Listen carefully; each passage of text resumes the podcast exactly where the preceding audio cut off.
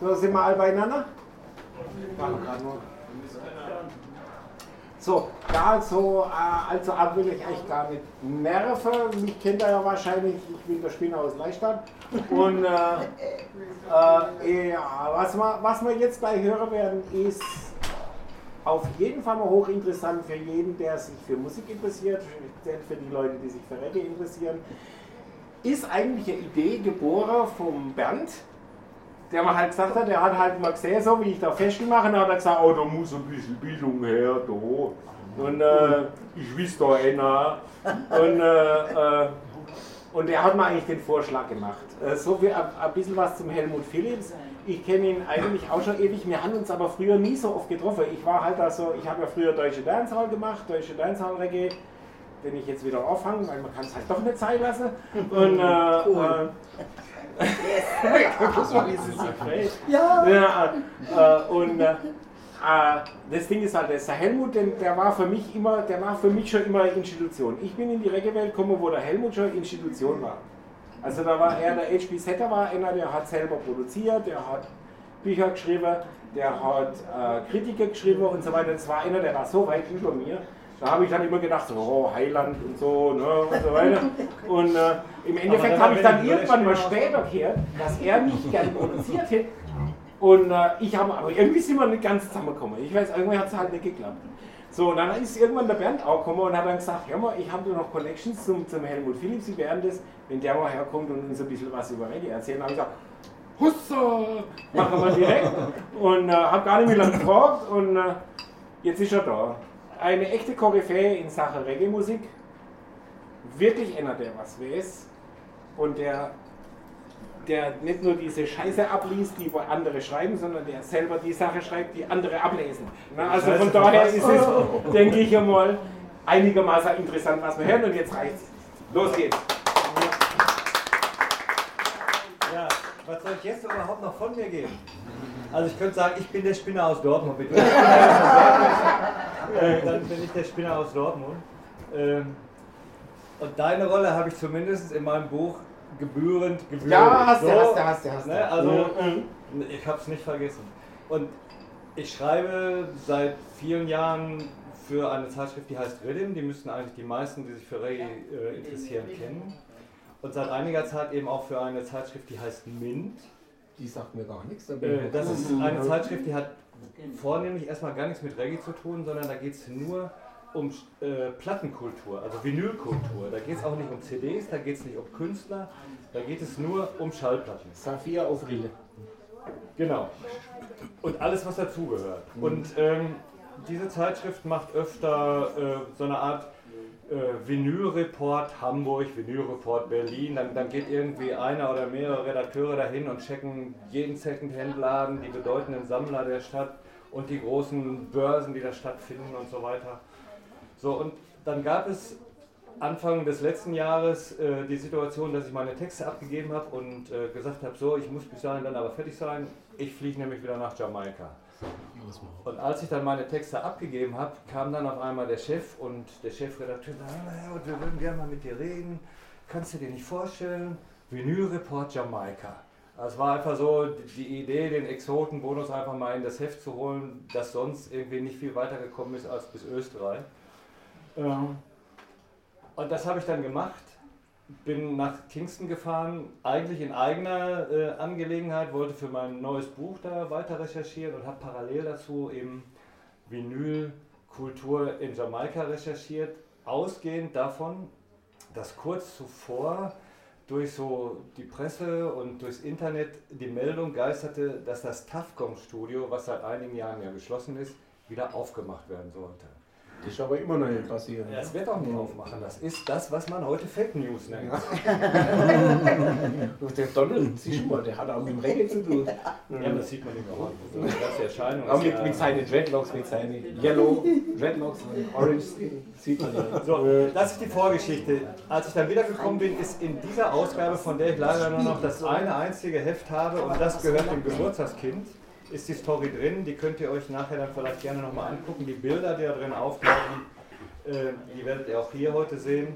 Und ich habe aber noch ein paar Exemplare der allerletzten Ausgabe mitgebracht. Wenn jemand überhaupt Interesse hat, sich mit dieser Zeitung mal befassen. Okay, dann sind schon sind noch drei. Achtung, fertig, los. gut. Bedient Also euch, bedient euch. Und das sind deine. Klopperei findet nachher statt. Frankie, Ja. das sind deine. Muchas gracias, Senor. Ähm, also, die Vorgeschichte ist klar. Wir fahren im, im Februar, glaube ich, nach Jamaika. Äh, und zufälligerweise finde ich da diesen Artikel, der darauf hinweist, dass ähm, die Vivian Goldman, das ist die Frau hier unten, eine von den großen international bekannten Reggae-Autoren, Autorinnen und Autoren, die aber für mich zu dieser Generation, ich fuhr schon mit Bob Marley im Tourbus gehört. Also Leute, die so in den 70er und 80er Jahren ganz eng an der Szene dran waren und äh, danach im Grunde genommen von dem Ruhm vergangener Tage gezehrt haben und immer wieder das wiederholen, was sie in den Jahren äh, mitgekriegt haben. Dazu gehört zum Beispiel auch dieser Amerikaner Roger Stevens, den ich schätze und den ich noch viel mehr schätze, ist Steve Barrow aus England. Aber es sind alles Leute, in den 90er Jahren haben die aufgehört, quasi die Weiterentwicklung der jamaikanischen Musik zu beobachten, zu bewerten. Die haben eigentlich immer so nach hinten.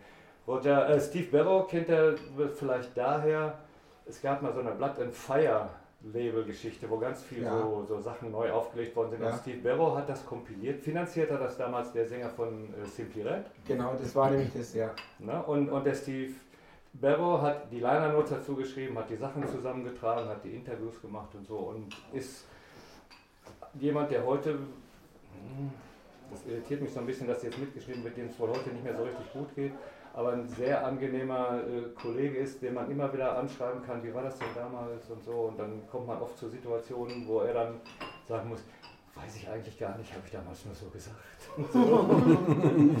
so. Und da erschien dieser Artikel, weil es gibt eine Internetseite, die heißt Vinyl Factory. Die, da kriegt man, kann man regelmäßig ein Newsletter bestellen. Und für Vinyl Factory hat diese Frau einen sechs, sieben Minuten langen Bericht gedreht unter dem Titel Pressing Matters. Und wenn immer irgendwas passiert in der Welt, was mit Jamaika zu tun hat, mit Reggae zu tun hat, schreibt die jamaikanische Presse darüber. Und so ist das eine ganze Seite gewesen. Und einer derjenigen, die am lautesten Krakelen in diesem Film ist er. Wisst ihr, wer es ist? China Smith, der Gitarrist, der bei Jimmy? Cliff Ja, und, und überall, ja. also eigentlich eine der großen Du war doch auch bei Koryphäen. den Wailers, war das auch?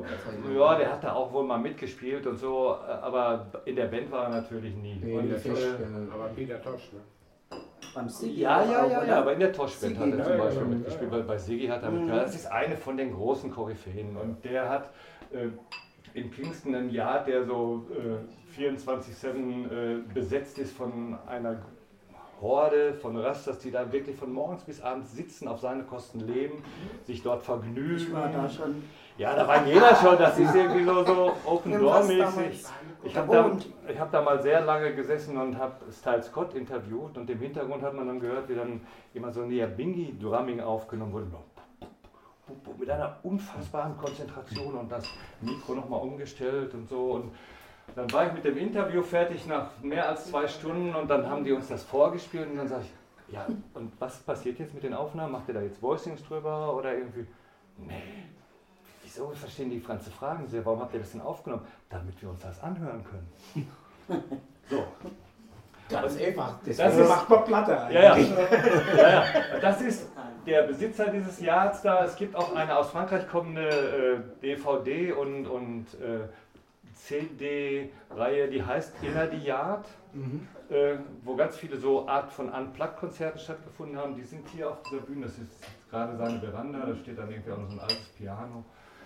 Und der krakeelt wirklich, muss man so sagen, er ist aber auch von seinem vom ganzen Charakter her eher so ein Krakeler. Das, das Wichtigste, was Jamaika hat, Schallplatten sein. Darauf werden wir dann gleich nochmal zurückkommen. Ja, da will ich mal. Ähm, jetzt will ich mal sagen, hier in Bad Dürkheim muss man das nicht besonders betonen. Aber es ist so, wer nach Jamaika kommt, ohne in Kingston gewesen zu sein, der war nicht in Jamaika. Right. Äh, das sehen viele nicht. Äh, Das, das sehen viele nicht so, weil eben äh, viele Leute da in Urlaub hinfahren wollen und, und das relaxed haben wollen und Kingston ist alles andere als relaxed. Aber dieses, was man früher mal gesagt hat, Kingston ist gefährlich, stimmt auch nicht. Kingston ist einfach nur eine große Stadt. Und wer nicht in Kingston war, der hat den Motor, der die Insel in Bewegung hält, nicht kennengelernt. An Kingston oder Town, wie man in Jamaika sagt, führt kein Weg vorbei. Das recht dann nicht, wenn man sich für den Hauptexportfaktor des Landes interessiert. Der vielbeschworene Heartbeat des Reggae pocht in der Hauptstadt, sonst nirgendwo. Hier wird der Reggae aufgenommen und auf die Straßen gebracht. Das war schon immer so und wird auch immer so bleiben und deshalb passiert alles, über das wir jetzt reden, in Kingston und nicht auf der Countryside. Natürlich wird auf der Countryside auch Reggae gehört, natürlich wird in Ocho Rios Reggae gehört und es gibt die Clubs, aber alle neuen Trends, zu 99 Prozent, kommen aus Kingston. Alle neuen Artists kommen aus Kingston. Auch wenn sie nicht aus Kingston kommen, müssen Berlin. sie nach Kingston kommen. Berlin, München. Hamburg. Ja, genau. Warum ist, warum ist Gentleman nach, warum ist Gentleman am Schluss nach Hamburg? Weil es in Köln auch nicht weitergeht. Deswegen ist er Okay, nach Hamburg. aber sagen wir mal, es gibt schon einen kleinen qualitativen Unterschied zwischen Hamburg und Kingston. Und Hamburg ist Okay. eine tolle Stadt, aber ich würde dann auch. Nee, aber nur zum Vergleich. Ja, ist ich. klar. Du musst halt in die Stadt. ich hätte- Das war ja meine Frage auch. Wenn ich jetzt hätte ich weitermachen wollen, hätte ich sagen müssen, ich gehe jetzt nach Hamburg oder ich gehe nach Berlin. Und habe mich nicht getraut. Ja, aber das ändert sich auch. Berlin ist dann eine Zeit lang in Deutschland die Stadt gewesen. In Jamaika ist es immer Kingston. Und Ja, bleibt. und das wird es auch Ja, bleiben, weil Logen. Es gibt sind, ja nur die Stadt. Da sind zumindest die Studios, über den Rest werden wir ja noch reden. Ähm, um überhaupt diese ganze Situation, die äh, sich da gebildet hat in Jamaika und mit der Reggae-Musik zu verstehen, wie kann es dazu kommen, dass so eine kleine Insel, die so viele Einwohner hat wie Schleswig-Holstein und halb so groß ist wie Hessen, also im Grunde genommen banal klein ist im Weltgeschehen, so sehr die Mu Musik, die internationale Musik aufmischen kann und wieso kann daraus so ein Wirtschaftsfaktor entstehen, der natürlich seine Auf und Ab so hat.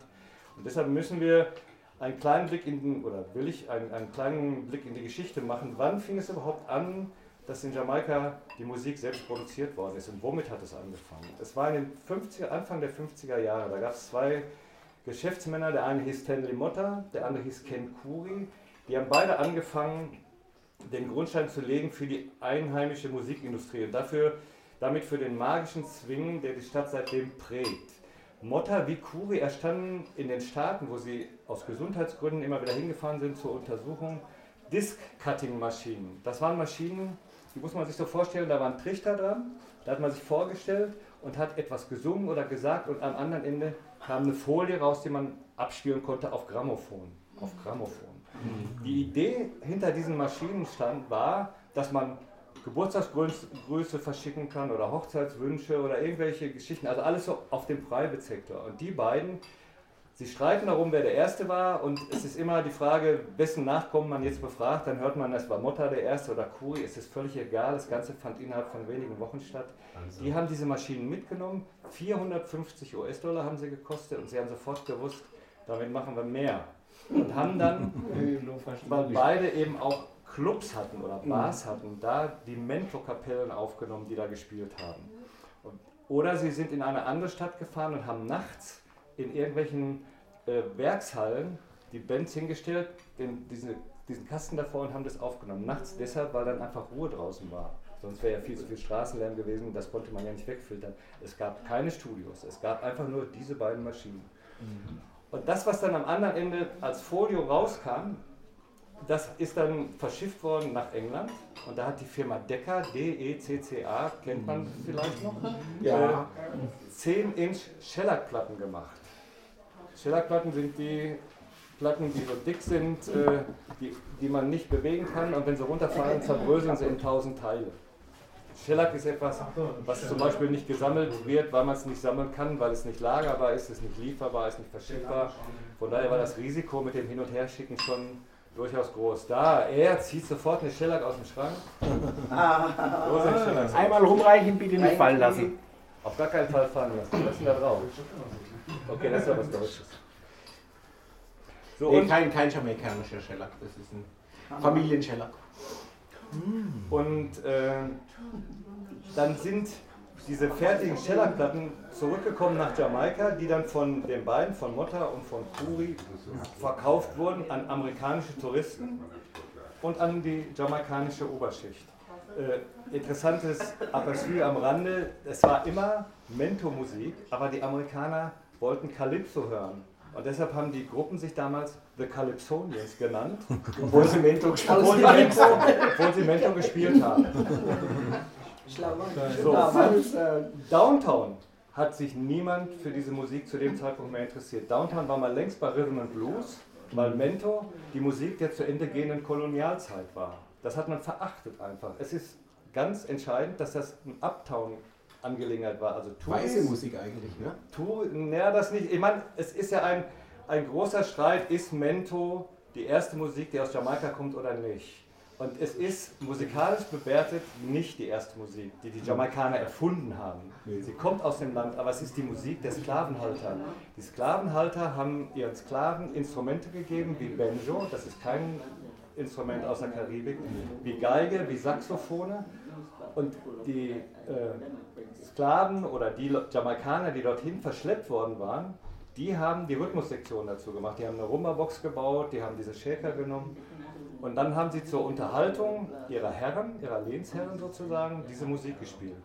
Äh, deshalb ist es eigentlich eine von den Legenden, dass die erste Musik aus Jamaika Mento-Musik war. Die erste Musik, die wirklich echt jamaikanisch ist, ist der Ska. So, da werden wir aber noch drauf kommen. Äh, eine Geschichte, ich habe mal ähm, ein altes, die Jolly Boys, ein altes Mento-Trio interviewen können. Drei alte Herren, die zusammen. Hallo.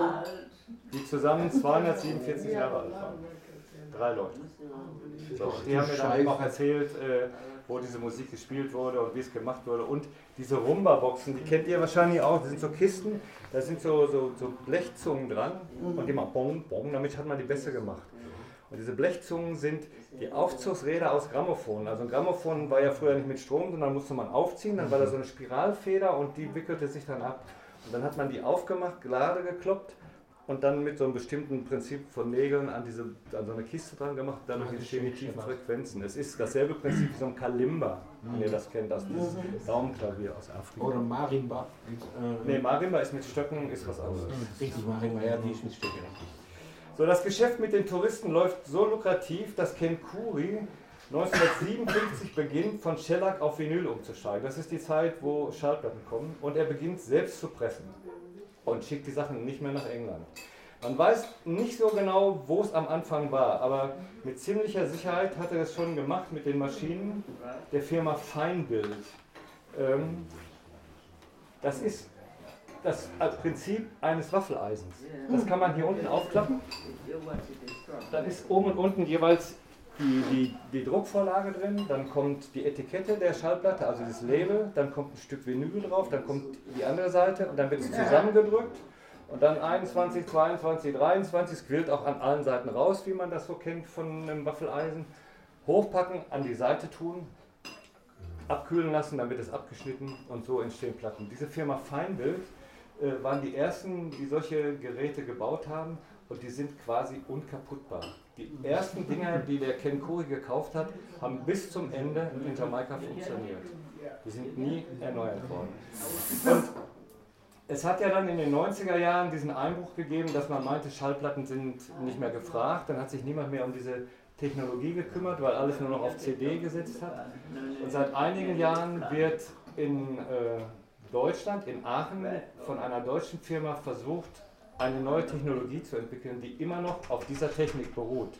Die, diese Maschinen heißen dann jetzt New Build, aber ist im Grunde genommen diese Feinbildtechnologie. Und finanzieren das Neue ist, kennt ihr Jack White?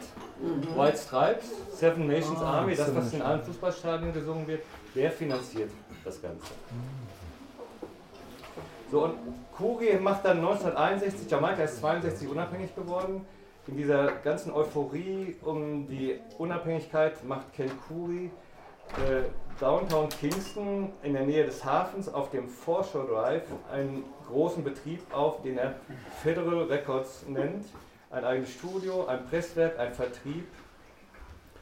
Und äh, die Straße heißt inzwischen Marcus Garvey Drive, daher kennt man das. Äh, und ist auch immer da unten geblieben und wir werden darauf nochmal zurückkommen. Wie kann es kommen, dass auf einmal in Jamaika Platten so ein mega Ding geworden sind? Also jetzt abseits von dem Export über Touristen. Und das sind drei verschiedene Faktoren, die eine ganz große Rolle dabei spielen, warum in Jamaika Schallplatten der entscheidende äh, Wirtschaftsfaktor wird. Das eine sind die Soundsystems. Soundsystems sind etwas, was es überall auf der Welt gibt, aber nie in so einer Ausprägung und Masse und Bedeutung wie in Jamaika. Und die Soundsystems brauchten irgendwann Platten. Die haben angefangen mit Platten, die aus Amerika importiert worden sind. Mit, die haben ja am Anfang auch nicht Ska oder sowas gespielt. Die, die Tradition ist ja viel, viel älter. Sie haben Rhythm and Blues gespielt, sie haben Jump-Up Jazz gespielt, sie haben Offbeat Boogie Woogie, Shuffle Swing, alles so drei, vier Minuten Stücke auf Platte, zu denen man tanzen und schwurfen konnte. Also jetzt nicht so dieses typische solistische im Jazz, wo man einem Solospieler zuhört, sondern es geht immer um Party. Und dann entdeckt Amerika den Rock'n'Roll und macht diese Platten nicht mehr. Und Jamaika hat das Problem, dass sie weiterhin aber Nachschub für ihre Soundsystems brauchen. Und da kommen sie auf die Idee, man könnte es ja auch selber machen. Musiker gab es in Jamaika immer schon genug. Es gibt ein sehr gutes Ausbildungssystem schon immer in Jamaika für Musiker. Und es gab einen großen Bedarf für Musiker, nämlich in den Hotels. In den Hotelbars ist auf sehr hohem Niveau schon in den 50er Jahren Musik gemacht worden. Gibt es über das japanische Dubstore-Label inzwischen sehr viele Dokumente, die man wieder erstehen kann. Interessiert sich kaum jemand für, weil das nichts mit Reggae zu tun hat. Das ist halt Easy Listening Barmusik von Jamaikanern gespielt. Jetzt musste man die nur von der Hotelküste, also von der Nordseite der Insel runter nach Town, nach Kingston holen, um da dann mit ihnen Platten machen zu können. Und das hat man anfangs gemacht in den äh, Aufnahmestudios der beiden Radiostationen, also AJA und JVC. Und irgendwann haben dann äh, auch Leute, die ein bisschen größere Versionen hatten, äh, angefangen, eigene Studios zu bauen. Das zweite Entscheidende, warum Jamaika sich auf Platten konzentriert, ist, dass die Jamaikaner ihre eigene Musik finden, indem sie den Ska entdecken und den so konstruieren, dass es zu ihrem eigenen Ding wird. Und das verbindet sich natürlich auch mit dem Selbstbewusstsein der Jamaikaner, denn das ist das Erste, was ihre eigene Erfindung ist und nichts mit Kolonialismus zu tun hat und nichts mit England oder irgendwem zu tun hat. Ska ist die erste originäre jamaikanische Erfindung. Der dritte ist das Faktor, tatsächlich so? Ja. Und das, ja, vielleicht gibt es noch irgendwo eine Art, wie man das Zuckerrohr abschlägt oder so, aber tatsächlich ist K, das sagen auch die Musiker. Der Stolz der Nation war wirklich, wir haben unsere eigene Musik erfunden. Ne? Ähm, wenn man mit Scatterlights und solchen Leuten spricht, hört man das so. Das dritte ist, auch Jamaika äh, unterliegt dem weltweiten Trend, dass man auf einmal Schallplattenspieler kaufen kann. Und wenn man Schallplattenspieler kaufen kann, kann man zu Hause Partys feiern. Dann werden die Möbel an die Seite geschieben, dann gibt es diese Housebeats, äh, Housepartys, wie überall auf der Welt. Dafür braucht man aber Platten. Und wenn man jetzt schon eine eigene Musik gefunden hat, auf die man stolz ist und zu der man super schwurfen kann, dann sollte man damit eben auch aufnehmen können. Äh, oder diese Musik aufnehmen können und damit Party feiern können. So, also ist der Bedarf an Nachschub von Schallplatten sehr, sehr groß. Und es führt dazu, dass in den 50er und 60er Jahren, also Ende der 50er, Anfang der 60er Jahre, der, die Nachfrage nach Schallplatten exorbitant steigt. Niemand hat damit gerechnet. Es ist vor allem das Geschäft mit Singles, verpackt in neutrale Hüllen, das dazu führt, dass bis Anfang der 80er Jahre in Kingston neben Federal sieben weitere Presswerke aufmachen. Also Federal war das von den Ken Kuri und jetzt in so einer Stadt wie Kingston mit damals ich glaube, 800.000 Einwohnern, kann ich mich jetzt um 100.000 nach oben sich irgendwann ein zweiter. Das ist logisch. Da findet sich irgendwann ein zweiter. Ne? Da kommen, kommen mindestens sieben weitere Presswerke hinzu, da sind wir schon bei acht. Mhm. Und das ist immer noch nicht das Ende. Es ist irgendwann im Bereich von 20. 20 Presswerke in einer kleinen Stadt. Das wäre hochgerechnet auf, sagen wir mal, eine Stadt wie Berlin, da müssten 150 Presswerke sein. Um eine entsprechende Relation zu haben. Die brauchen Gemessen an der Bevölkerungszahl eine weltweit einzigartige Konzentration, die noch übertroffen wird durch die Anzahl neuer Studios und Recordstores. Es gibt Richtung unten, also Richtung Downtown Kingston, eine Straße, die heißt Orange Street, die sogenannte Beat Street. Die hat man nach amerikanischem Vorbild so genannt. In Amerika gab es in New York eine Straße, das war die Swing Street, weil da ein Jazzclub an dem anderen war. Und Jamaika hat in, in seiner Suche nach Hipness-Faktoren sich immer an Amerika orientiert. Und deshalb ist aus der Orange Street Beat Street geworden, weil da Tür an Tür an Tür an Tür Plattenläden waren. Äh, ich will mal ein paar Namen vorlesen, die werden euch vielleicht nicht alle was sagen, aber nur um eine Größenordnung zu zeigen. Wirklich von einem Laden in den nächsten. Prince Buster, Bunny Lee, Winston Riley, Augustus Pablo, Clancy Eccles, Sonja Pottinger, Phil Pratt, Theo Beckford, Palmer Records, Niney, Derek Morgan, Rupi Edwards, Lee Perry, Cox Dodds Music City. Um die Ecke ist dann noch Randys und da ist dann auch gleichzeitig das in der Zeit wichtigste Studio auf der North Parade. Die Orange Street war legendär und diente für den Export bestimmter LPs als Motiv. Dann heißen dort Dancing down Orange Street. Everything Chris Breda. Genau. So, das ist jetzt aber eine Neuauflage. Äh, es gibt seit einiger Zeit in Holland ein Label, die auch sich dem Vinyl Revival verschrieben haben und Platten in, in bunten Vinyl machen, in hervorragendem Mastering-Zustand. Also der Sound war nie so gut wie in diesen Neuauflagen, aber die Platten haben tatsächlich so ausgesehen und die Platten haben so geheißen. Es gibt jede Menge Platten, die irgendwie im Titel diesen Namen Orange Street führen. Das ist eine Platte mit äh, Material von Sonja Pottinger, die damals die erste Frau war, die sich überhaupt im jamaikanischen Musikbusiness erfolgreich, oder sie war die einzige und auch gleichzeitig eine sehr, sehr erfolgreiche Frau. Vinyl wird in jenen Jahren zu einer, zu einer Art Überlebensoption Downtown. Woche für Woche kommen hunderte neue Singles auf den Markt. Hunderte in diesem kleinen Land. Das Angebot übertrifft bei weitem die Nachfrage. Viele hervorragende Aufnahmen fallen durchs Raster wenn ein Titel erfolgreich ist, dann verkauft er sich auf der Insel bis zu 80.000 Mal. Das ist auch eine unvorstellbare Zahl angesichts der Bevölkerung. Wahrscheinlich jeder Fünfte mehr oder weniger eigentlich, der da Platte gekauft ja, hat. Ja.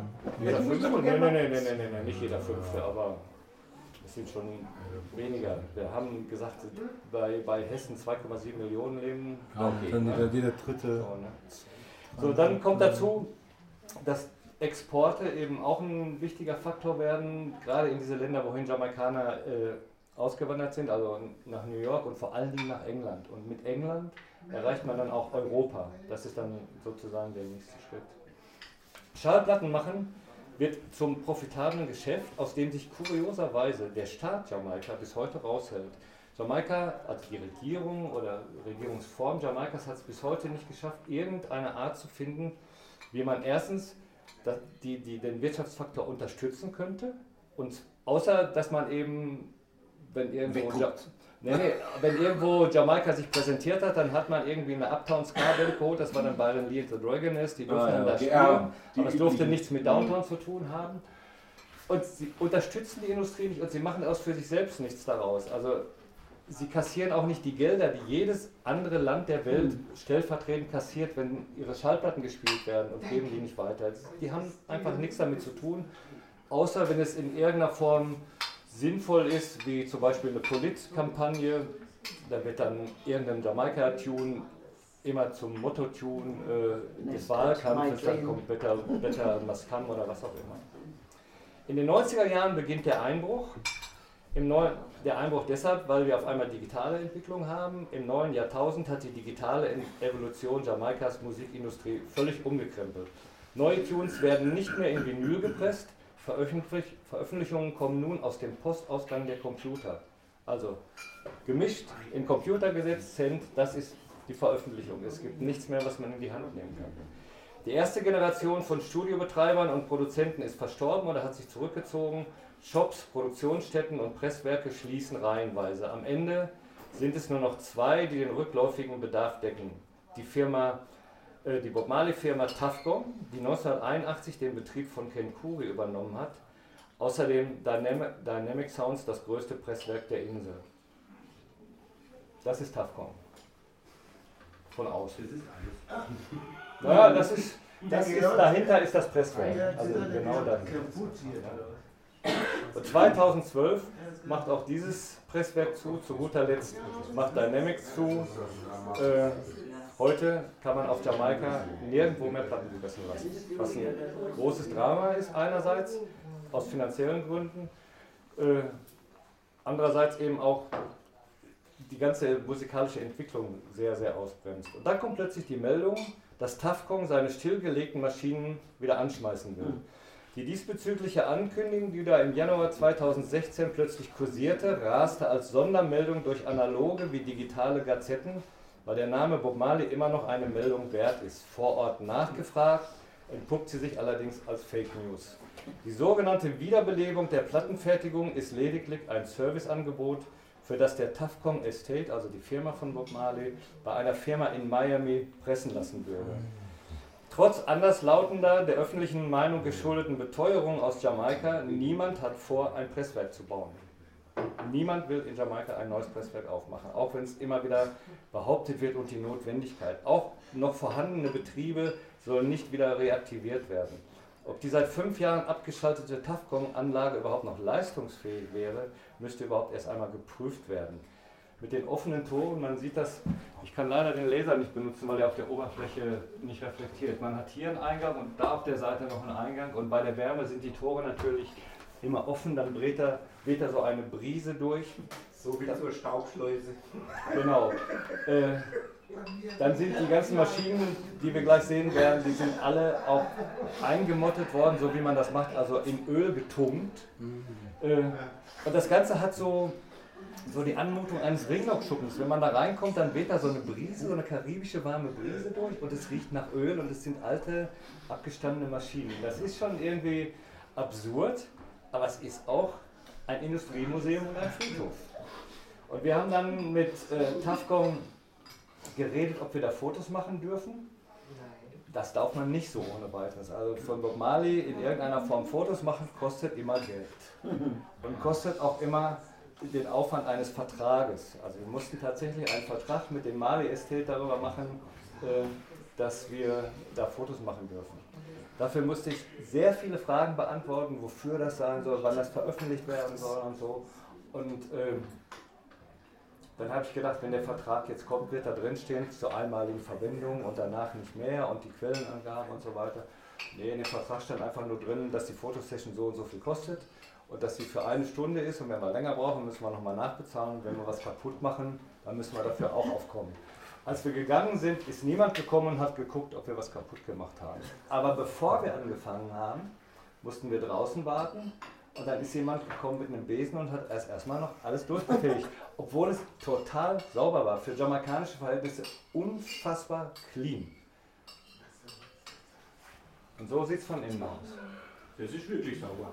Da ist kein Blatt am Boden, da ist nichts. Da ist gar nichts.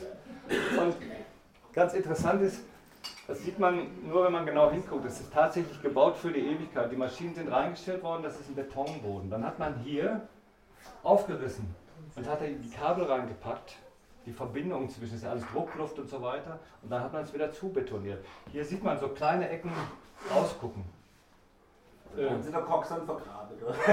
Nee, das heißt, da konnte nie was kaputt gehen, da konnten auch alle Leute drüber laufen, da ist nie irgendwas kaputt gegangen. Und dann kommt es hier aus der Erde raus und ist dann angeschlossen. Da sagen wir mal, das ist äh, Jamaican Technology. Aber es hat funktioniert, es hat 50 Jahre lang funktioniert. Nur das Ergebnis zählt, das kriegst du heute sogar vom großen Manager gesagt. Gell?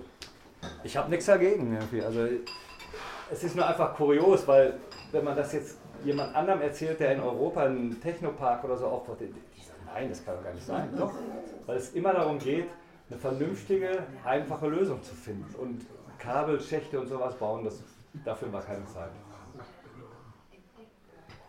Steht es echt noch so? So steht das da. So steht das da. Was, wie, was kostet es zu reparieren? Bitte?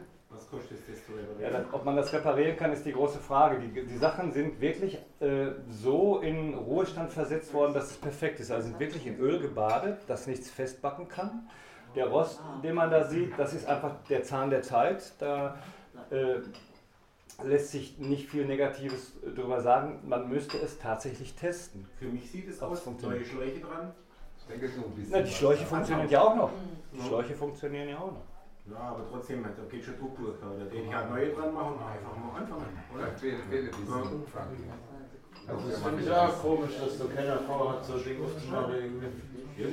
Äh, naja, man wundert sich schon, weil man ja denkt, eigentlich müsste ein Bedarf da sein, aber wenn man sich jetzt das mal hier anguckt, ähm, das ist so ein Nebenraum von dem Studio. Es gab eine Tür, also die waren, wir hatten mit einem jungen Facility Manager zu tun, der wirklich sehr entgegenkommt und nett war. Also, dass da nicht ein falscher Eindruck entsteht, als ich das mit dem Vertrag erzählt habe. Der war eben auch Angestellter von Rita Marley und muss das tun, was ihm gesagt wird. Und dann gab es eine Tür, die war verschlossen mit einem äh, dicken Vorhängeschloss, aber man konnte durchgucken und konnte sehen, da war ein Lager. Und dann haben wir gesagt, ob wir da auch rein dürfen. Und wir haben damit gerechnet. Er nein, auf gar keinen Fall könnt ihr da rein. Und dann sagt der Moment, ging los, kam mit so einem Schlüsselbund wieder und hat sich hingestellt und hat probiert und probiert und hat tatsächlich den Schlüssel gefunden. Dann kam wieder das, was wir vorher hatten. Wir mussten draußen warten. Es wurde erstmal aufgeräumt. Weil da waren Kisten, die waren umgefallen. Die wurden dann notdürftig wieder so zusammengepackt. Und in diesem Nebenraum gibt es diesen Nebenraum. Und ich weiß nicht, ob ihr das identifizieren könnt, was das ist. Das ist ein Herd. Das ist ein Herd. Das ist ein Herd. Links ist 40 A-Track und hinten ist ein 24. Das, das und das sind drei 24-Spur-Maschinen, die da verrotten. Die sind irgendwann, die waren auch noch miteinander gekoppelt. Hier sieht man B, an dem sieht man auf dem Fotoausschnitt jetzt gerade nicht A, die waren miteinander gekoppelt. Damit wurde früher im Tafcon Studio aufgenommen. Hier gibt es noch eine Mastermaschine, hier gibt es noch Abhöresysteme. Das Zeug hat man irgendwann nicht mehr gebraucht und nach nebenan geschoben. Und dann das da dem Zerfall überlassen. Man hätte es auch verkaufen können. Der Wert, was wir hier auf dem Foto sehen, ist ungefähr eine Million Dollar. Ja. Wow. Ja. Auch heute noch. Nur für den Herd. Auch heute noch. Wenn man bedenkt, dass die aus dem Topfgong-Studio sind, dann ist das vielleicht. Also na, es ist ja klar, der Herd macht den größten Teil aus. Ist ja Ja, logisch. den, ne? genau. Da sieht man nochmal die Mastermaschine links daneben. Die.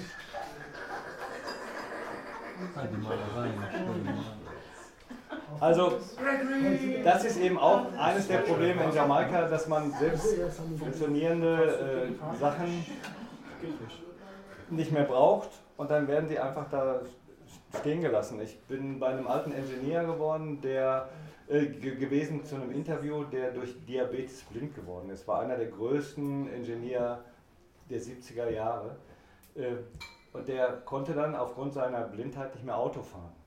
Aber statt das Auto zu verkaufen, was er besaß, haben sie es einfach in der Einfahrt stehen lassen. Und heute ist es sein Handlauf, weil das ist ein Mann, der erst im Alter von Mitte 50 blind geworden ist, der sich ganz anders daran gewöhnen muss und der weiß, wie er an dem Auto vorbeikommt. Also hat das Auto jetzt eine neue Funktion. Aber man hätte es auch verkaufen können und einen Zaun dahin machen können oder Steine oder irgendwas. Ja. Und ich war im Rendistudio. Das Rendistudio ist von einem auf den anderen Tag Mitte der 70er Jahre dicht gemacht worden. Aber dicht gemacht heißt abgeschlossen. Und dann war vorbei. Da stand eine Orgel drin, da stand ein Flügel drin, da stand ein Mischpult drin, da standen diverse von zwei Spur, vier Spur, acht Spur bis zu 24 Spur Maschinen. Das ist alles drin und verrottet. Hat sich nie jemand drum gekümmert. War eben keiner da, der sich darum gekümmert hat. Und an vielen Stellen in Kingston, das ist jetzt auf der Orange Street, findet man dann solche Bilder. Gregory Augustus, wen haben wir? Dennis Brown, wen haben wir noch? Oder Isaacs, ne? Gregory Augustus, dann haben wir links davon B. Brown. Genau, Dennis Brown. Ja. Da unten links, Ding, das könnte, das könnte, ja, ich will mal nichts Falsches sagen. So, das ist jetzt eine entsprechende neue Version. Beat Street, das ist genau gegenüber dem Plattenladen von Augustus Pablo. Das ist der einzige von den ganzen Plattenläden, die ich eben aufgezählt habe, der überhaupt noch existiert. Und wo äh, Platten auch noch äh, äh, verkauft werden und nachgepresst werden, aber jetzt auch nicht mehr. Ich war in dem Laden und habe mich mit ihm unterhalten, genauso wie mit dem Sohn von Cox Dot von Studio One und die haben eben gesagt, wir wissen nicht mehr, wie das weitergehen soll. Wir konnten vorher bei Dynamic pressen und zwar auch in Mini-Auflagen. Wir haben immer wieder die alten Stems, also diese Pressvorlagen rausgeholt und haben gesagt, komm, mach, die, die Qualität ist ja eh nicht so wichtig. Und man konnte dann eine Single für 2,80 Euro und eine LP für 7,30 Euro da unten vor Ort kaufen. Da sieht man ungefähr so die Gewinnspanne, was das gekostet hätte. Würde man jetzt heute nachpressen, müsste man das in Miami machen. Da kämen Transportkosten hinzu. Das Pressen in Miami ist mal vielfaches teurer, als es bei, in, in Jamaika war, in Kingston war. Ja, aber hat Und- und man Also, müsste noch Zoll bezahlen. sagen. Und dann ist irgendwie mit 7,30 Euro für eine LP nichts mehr und dann ist auch das Geschäft irgendwie hin. Und man trifft da, also als ich das gemacht habe, ist jetzt ein gutes Jahr her, hatten die noch keine Antworten, wie sie mit dieser neuen Situation umgehen können müssten für die Zukunft. Das ist der Mann, der den Laden von Augustus Pablo macht, wo man unter anderem auch eine Chronix LP zum Beispiel sieht, Ja, ja. vom Zeitpunkt her. Sehr cooler Typ. So sieht das dann aus mit den Singles. Und so sieht das aus mit dem Zeug, was nicht mehr verkauft wird. Das bleibt eben auch einfach stehen. Das, ist, das, das sind Schätze, die High. Times. Das sind, das sind Ich Schätze. einen Tag und ich, und ich krieg 50 Abgänge, ehrlich. Ohne Und Scheiß. das hier sind Singles aus dem Studio, von dem ich gerade erzählt habe, was man Mitte der 70er Jahre zugemacht hat. Die sind dann da einfach so liegen geblieben. Schon hundertfach von Sammlern durchgewühlt und geguckt, ob da vielleicht noch irgendeine Rarität dabei ist. Und erinnert ihr euch an das allererste Bild mit China Smith, der, wo ich gesagt habe, der, der hat erzählt, das wichtigste Medium im Reggae sind die Schallplatten und wenn die Schallplatten nicht mehr sind und wenn wir uns nicht um dieses Medium kümmern und es pflegen, dann geht auch der Reggae kaputt. Und bei ihm in seinem Yard ist hinten ein Raum, da sieht es so aus. Der kümmert sich doch. Er kümmert sich sehr gut. Ja. Oder so. Vielleicht meinen damit Er hat sich auch einfach so meinen Gläschen aufeinander nicht Das ist einfach, wird nicht mehr gebraucht, hat keinen Käufer mehr, interessiert keinen mehr und Pflege davon. Ich meine, das muss man zur Entschuldigung sagen, wie wir mit Schallplatten umgehen, mit sauber machen und putzen und reinigen und so weiter, das ist in Jamaika völlig absurd. Da wird draufgepackt, da wird draufgelegt und wenn die Nadel springt, wird das Gewicht erhöht. Und wenn das Gewicht immer noch nicht reicht, wird ein Centstück draufgeklebt, damit das Gewicht ausreicht. Das ist ein Werkstoff. Das ist nichts zum Sammeln. Das ist nichts zum Sammeln, das ist ein Werkstoff. Arbeitsgerät. Und da sind wir jetzt schon äh, an einer anderen Stelle, wo es aber im Grunde genommen auch nicht anders aussieht. Da auch das ist Ware, die man nicht verkaufen kann. In dem Moment, wo Jamaika, äh, wo in Jamaika die ersten Singles veröffentlicht werden, sind sie kurioserweise von Anfang an ein Objekt der Begierde unter Sammlern. Weltweit, nicht unter jamaikanischen Sammlern. Das liegt zum einen daran, dass für jede Platte ein neues Label gemacht wird und für jedes Label eine neue Etikette erfunden wird. Es gibt Unmengen von Designs, die teilweise auf drei Platten, auf einer Platte, auf zehn Platten oder so gemacht werden. Oder so jemand wie Studio One, Coxon, hat 50 Single-Labels gehabt. 50 gibt gar keinen Grund dafür. Es gibt vielleicht den Grund, drei zu machen. Eins für Jamaika selbst, eins für den Export nach England, eins für den Export nach Amerika, wenn man denn so will. Aber 50, einfach nur aus Scheiß. Gibt keinen wirklichen Grund dafür. Aber Sammler, die sind dann natürlich sofort drauf eingestiegen. Und es, es gibt ein Buch, dieses hier, das ist in England rausgekommen vor drei oder vier Jahren äh, von äh, Soldiers.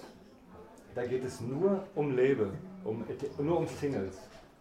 Und das sind über 1000 Singles abgebildet aus bis äh, 1979. Also nur aus den ersten Jahren, über 1000. Und das blätterte man dann so durch und da sieht man dann die unterschiedlichen Designs auch. Äh, was haben wir jetzt hier? Dillinger haben sie, Dillinger geschrieben. Ja, ja, von Nago Morris ein Label. Ja, ja, Druckfehler in Jamaika sind. Normal. Ah, ja, ganz normal. Ja. Das hier ist das Label von Big Youth. Das ist das, eines der Label-Designs von Peter Tosh. Das ist das Leben von Diplo. So, das heißt, einmal hat man diese Designgeschichten, die für Sammler interessant sind, aber noch viel spannender sind ja die B-Seiten. Irgendwann kommt ja diese Dub-Musik und dann kommen diese Versions und dann hat man auf der B-Seite exklusive Sachen, die zum größten Teil nicht auf irgendeinem Album dann zusammengestellt wurden. Also die Dub-Platten sind zu, kann man sagen, 90% alles Zusammenstellungen von Singles. Aber es gibt immer noch Tausende und Abertausende von Singles, wo auf der B-Seite etwas drauf ist, was auf keinem einzigen Album zu finden ist. Und gerade diese Dub-Sammler, die sind verrückt auf das, was auf diesen Rückseiten ist. Aus der Hochzeit von Channel One und von King Tubby und so weiter findet man Sachen, das sind Monster an, an Dub-Versionen, die man sonst nicht kriegen kann. Und deshalb kostet so eine Single auch schon mal. Also das letzte, was ich jetzt gesehen habe, war eine Single aus dem Studio, waren 2600 Euro. Für eine Single. Und diese Single hat dann, es gibt ja diese, diese Pre-Pressings, die sind einfach nur weiß. Und irgendjemand hat dann Zeichen drauf gemacht, damit man weiß, wo A und B ist und wo die guten Stellen sind, wo man im Tune einsetzen muss und so weiter. Das ist eine völlig verranzte Platte, gibt es vielleicht 20 Stück von. Und deshalb kostet die eine, die gerade auf dem Markt ist, 2600 Euro. Muss man bei eBay einfach mal so ein bisschen unterwegs sein und gucken und, und wenn man so, man kann ja mal eingeben, äh, nach welchen Kriterien als latest Listings oder was weiß ich oder bald auslaufend und, und da kann man eben auch den Höchstpreis eingeben. Da erlebt man erstaunliche Überraschungen. Also, es sind die Designs der Labels, es sind die Rückseiten von diesen Platten, die teilweise mega, mega rar sind. Und dann kommt noch hinzu, dass ja durch dieses Riesenangebot, wie ich eben schon einmal gesagt habe, ganz viele geile Tunes einfach durchs Raster fallen. Die haben sich nicht durchgesetzt, aber es sind unfassbar tolle Musik.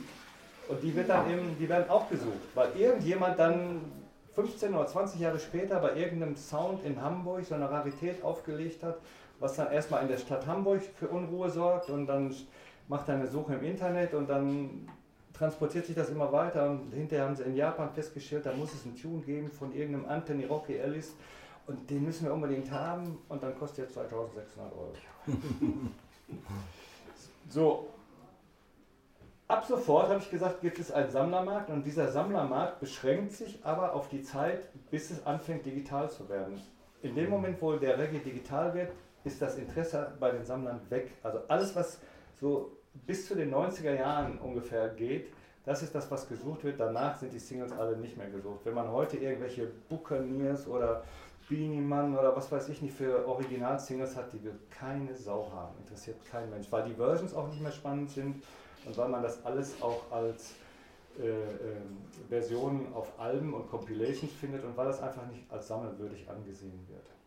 Ja, und du kannst halt auch überall downloaden, also von daher. Ja, das ist dann nochmal der spätere Schritt, wenn man es downloaden kann und so. Aber die kann man ja auch downloaden. Die Singles sind ja auch im Netz. Aber die will man im Original haben. Ja, die will man im Original haben. Und ohne ohne so mit High Times Singles aus den späten 80er, 90er. Genau. Da habe ich noch, aber da habe ich noch viel. Ja, dann ab ins Internet. Darüber müssen wir immer reden. Da, das, du mir. geben. Ich wittere Geld. Ich habe noch 2600 Euro. aber rübergeschleppt von Jamaika. Kistenweise. So, jetzt sind diese Sammler unterwegs und suchen alte Platten. Und die, die es nicht mitkriegen, sind die Jamaikaner. Denn die ersten Leute, die sich um diese Geschäfte mit der Sammelleidenschaft gekümmert haben, sind Brasilianer und Japaner und hinterher Europäer. Das sind die ersten, die gemerkt haben, dass da richtig Geld zu machen ist mit alten Schallplatten.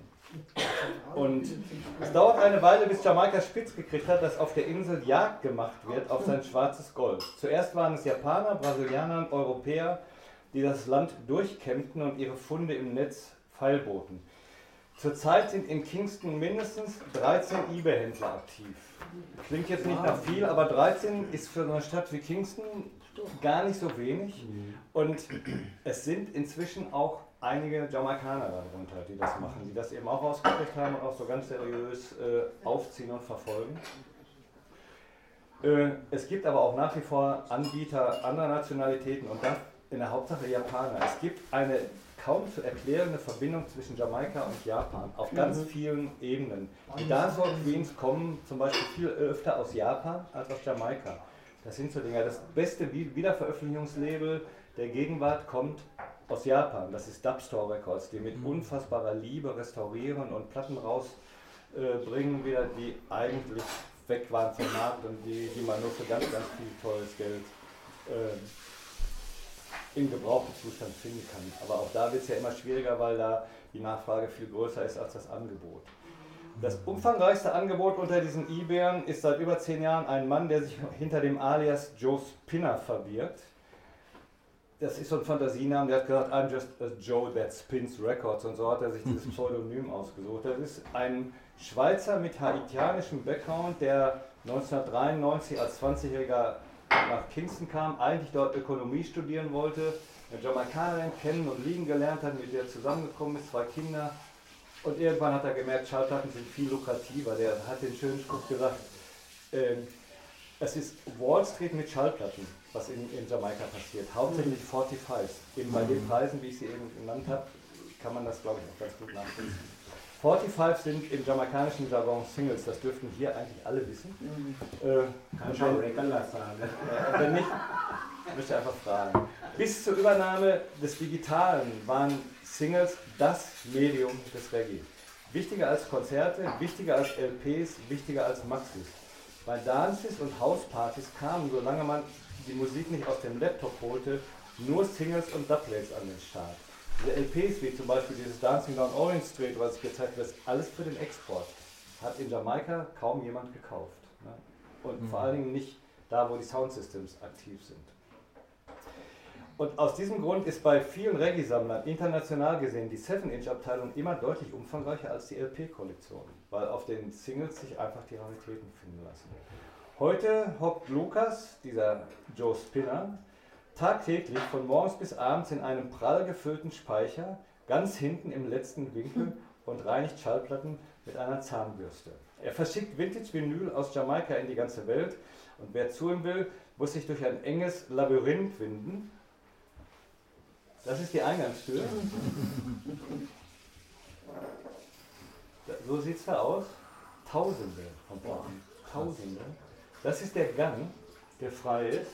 Ah, ja. Und wenn ihr mal schauen wollt, was man da zum Beispiel sieht, Edith Piaf, man findet aber auch Platten von Winnie the Pooh oder Flashdance und alles mögliche an Beethoven habe ich da gefunden. Alles Platten aus jamaikanischen Haushalten und daneben halt diese Tausende von Singles, die keinen mehr interessieren werden. Da ist Winnie ja. the Pooh. Das ist Joe Spinner in der Ecke. Und so werden Platten gereinigt, damit man sie verkaufen kann mit einer Zahnbürste. Er selbst hat mir den, das war ein extremst cooler Typ, der sehr gerne auch so privat war und äh, auch gerne mal rumtrank mit mir und so und, und viel erzählt hat. Und der hat mir sehr viel Einblicke gegeben so in, in diese ganze Sammlerszenerie. Er ist selber früher losgezogen und hat an den jamaikanischen Türen geklopft und hat gefragt, habt ihr alte Schallplatten, die ihr nicht mehr braucht? Und jeder Haushalt in Jamaika hat Schallplatten. Jeder. Das ist einfach so. Es sind nur ganz viele Haushalte, die seit 20 Jahren ihre Schallplatten nicht mehr angefasst haben. Und manche haben auch nur 10 Platten, aber sehr viele haben auch solche Berge. Und von Inzwischen, lauter Butzo hat er vergessen, sein Spliff zu rauchen. Ja, das ist ja. Was du alles so siehst. ein, ein Mosli sieht, ein Mosli important so. So. Und mit dieser Sammlerszene äh, hat sich in Jamaika ein ganz eigener Musikzweig gefunden. Das sind Leute, die nennt man Hunters and Seekers. Das sind Leute, die übers Land ziehen und wirklich an die Tür klopfen oder auf der Straße fragen, wer von euch hat hier im Ort noch Schallplatten? Und die sind dann hingegangen und sichten das, bringen diese Platten mit und gehen dann zu so Leuten wie Lukas und sagen, hier, das habe ich gefunden, was gibst du dafür? Problem ist, nirgendwo ist mehr ein vernünftiges Geschäft möglich, weil auch die Hunters und Seekers natürlich Internetzugang haben. Das heißt, jeder weiß, was man erzielen kann. Und als ich da bin, sind zufälligerweise, ach so, äh, das ist noch eine andere Sache aus seinem Bedarf, das will ich mal eben noch vorziehen. Das ist eine Hülle, wozu es keine Platte gibt. Das gehört eben auch zum Sommergeschäft dazu. Es gibt Platten ohne Hülle und es gibt Hüllen ohne Platten. Und äh, diese Platte habe ich bei ihm gefunden, weil ich die unbedingt haben wollte. Und dann war leider keine Platte drin. Und dann hat er mir die Platte geschenkt, die Hülle geschenkt. Er hätte dafür aber auch gut und gerne 200 Dollar verlangen können. Das ist wirklich ein ganz rares Teil, noch so ein Bugscover. Und er hat es mir geschenkt, weil wir uns einfach gut verstanden haben. Das Cover, das erinnert mich an was. Ich weiß bloß nicht genau. Studio One, das ist Studio One. Und äh, lustigerweise habe ich dann bei einem anderen jamaikanischen Händler drei Monate später die Platte ohne die, die Hülle gefunden. Und jetzt habe ich sie. Ich habe für die Wiedervereinigung gesorgt. so, und äh, das sind zwei so Hunters and Seekers.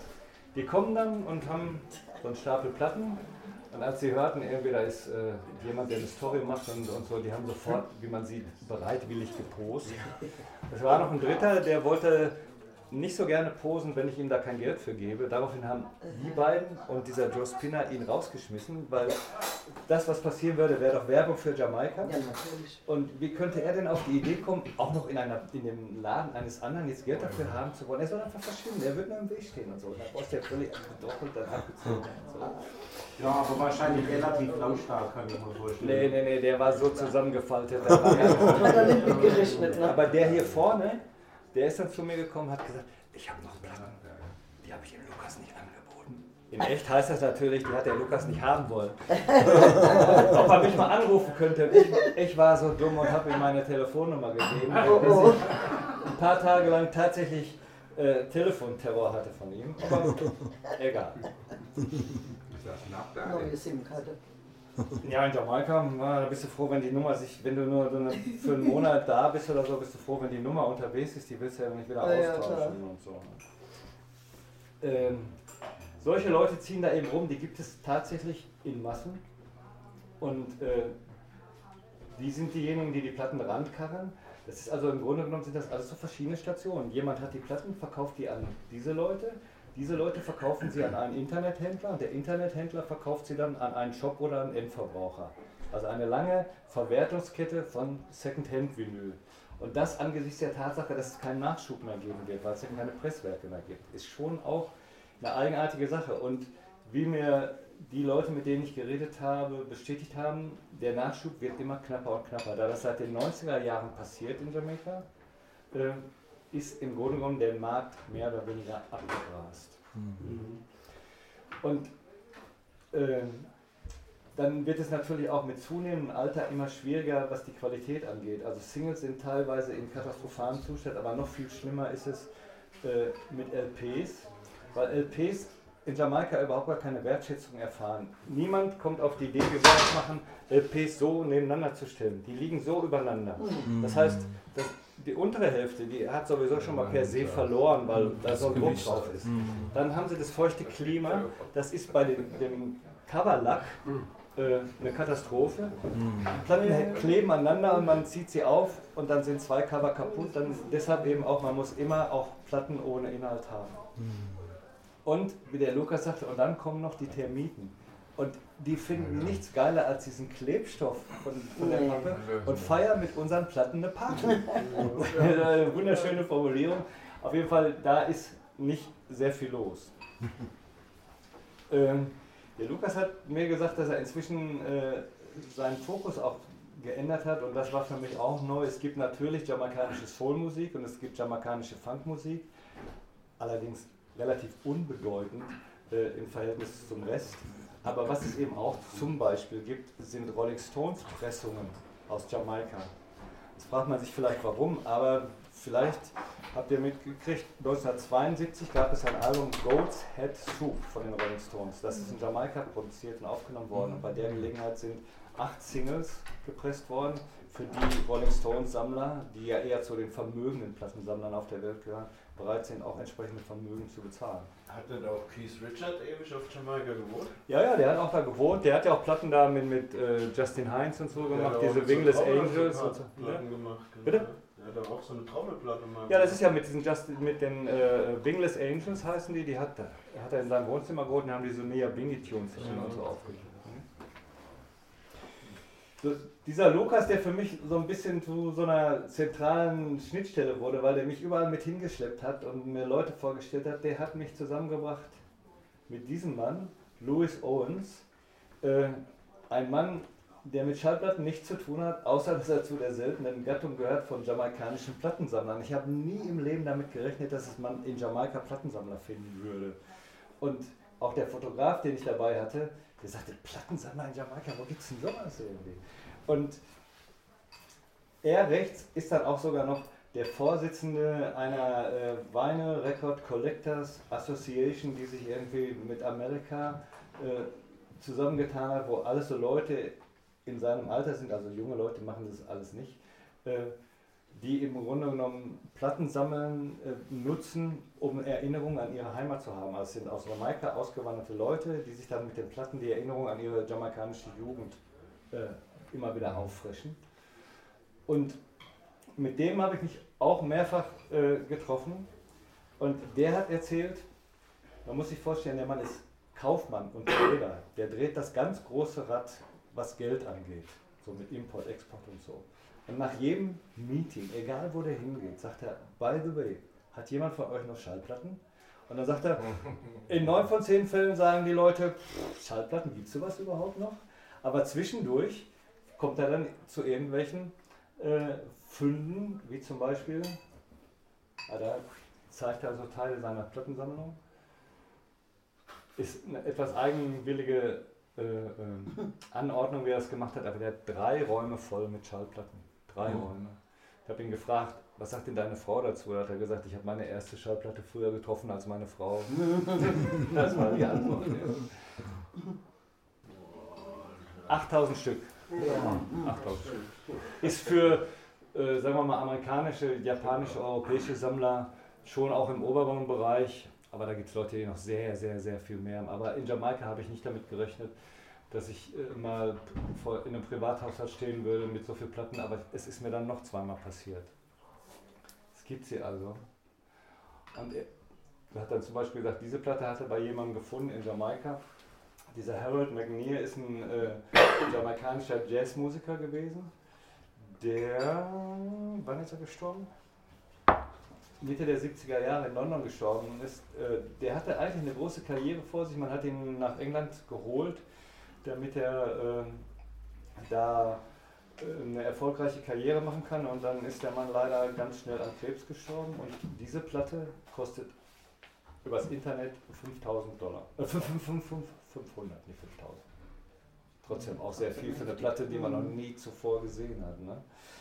Ähm, die ist, äh, also dieser äh, McNear war ein Kingstoner Calypso- und Jazzmusiker, hat Flöte und Saxophon gespielt und seine Platten sind nur in der Karibik erschienen und ist dort dann 19, in, England dann 1971 im Alter von 39 Jahren gestorben. Diese Platte äh, wurde 1964 aufgenommen und nur auf den Bahamas veröffentlicht. Also es gibt eben auch so Bereiche, so Länderbereiche, an die wir natürlich nie rankommen. Und die hat er dann da entdeckt. Aber sein größter Schatz ist das hier. Und das ist in der Tat eine Platte, die es nicht gibt. Ich habe bisher noch niemanden getroffen, der diese Platte hat. Es gibt im Netz keinerlei Hinweis auf diese Platte. Das ist eine ganz frühe ähm, Version von Rivers of Babylon. Es könnte sein, dass es die Meditations waren, also es ist eine Ska-Version. Und da ist es ein bisschen eigenartig. Ähm, Das Label gibt es, aber diese Nummer gibt es nicht.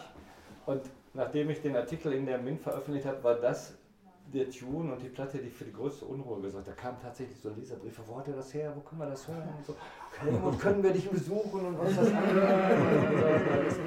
Und äh, der äh, Louis Owens, Louis Owens, der Sammler, hält diese Platte auch für sein größtes Stück und der hat mir die immer wieder vorgestellt und dann ist er völlig weg.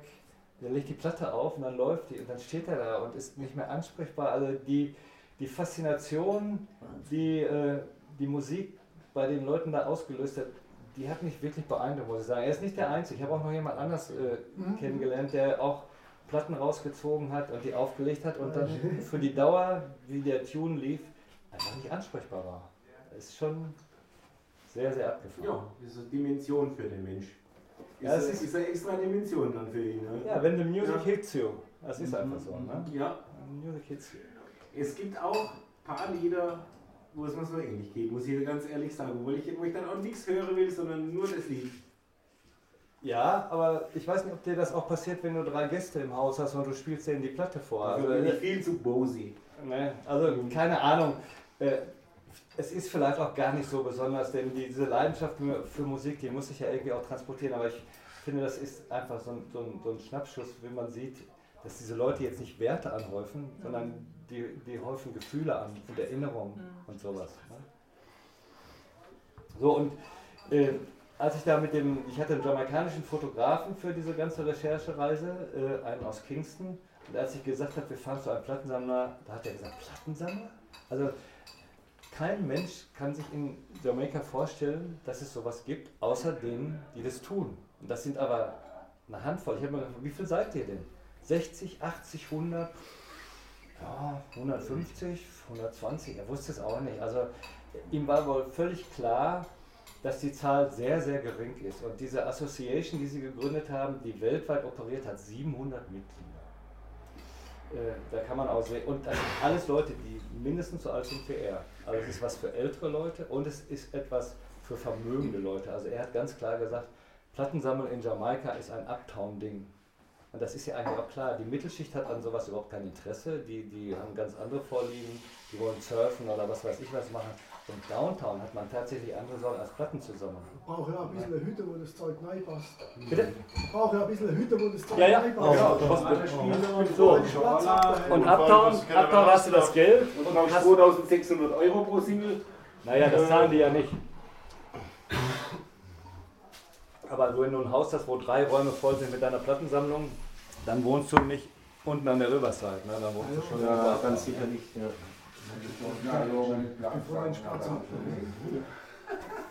Ähm, eine Geschichte, die das bestätigt, was sowohl der Joe Spinner wie auch er gesagt haben, erzählt haben. Als ich bei meinem Vermieter, ich hatte eine Privatunterkunft in Kingston und da kommt man immer ins Gespräch und so und warum, was macht ihr denn hier so und so und dies und das und Musik und ich mache gerade eine Geschichte über Schallplatten sammeln in Jamaika oder über Schallplattenhistorie und so weiter. Und eines Morgens sitze ich draußen, gerade wach geworden, meinen ersten Kaffee, da kommt mein Vermieter raus. So. Viermal hintereinander, da hatte ich dann zwei so Türme mit Schallplatten vor mir stehen. Bitte, da ist bestimmt was für dich dabei. Es war nichts dabei. Es war einfach nichts dabei. Und es war auch nichts, äh, was man hätte irgendwie noch verwerten können. Also die Platten waren alle in desolatem Zustand, mit Ausnahme von dieser Platte, die ich ihm dann auch. Der Ernest, nein, der Ernest. Ach gut, wie alt war der da? Ja, es ist, äh, warte, ich sag dir gleich, die ist von 66. Du Scheiße, da war Ernest ein Hemingway. und da war ein Drin. Präsenz der Zodiacs. Ja, Als ich das ja. dem Joe Spinner gesagt habe, habe ich diese Platte gefunden und dachte, boah, die ist aber sehr rar. Und so. Und dachte, okay, wenn die sehr rar ist, dann kann ich ja noch 1000 Jamaican Dollar mehr bieten. Die Platte ist letztendlich so gut wie nicht abspielbar. Sie ist auch sehr kaputt, trotz aller Reinigungs- und Restaurierungsversuche. Aber ich habe sie trotzdem sehr gerne mitgenommen. Unter anderem auch deshalb, weil auf der Rückseite, oh, das ist aber blöd jetzt.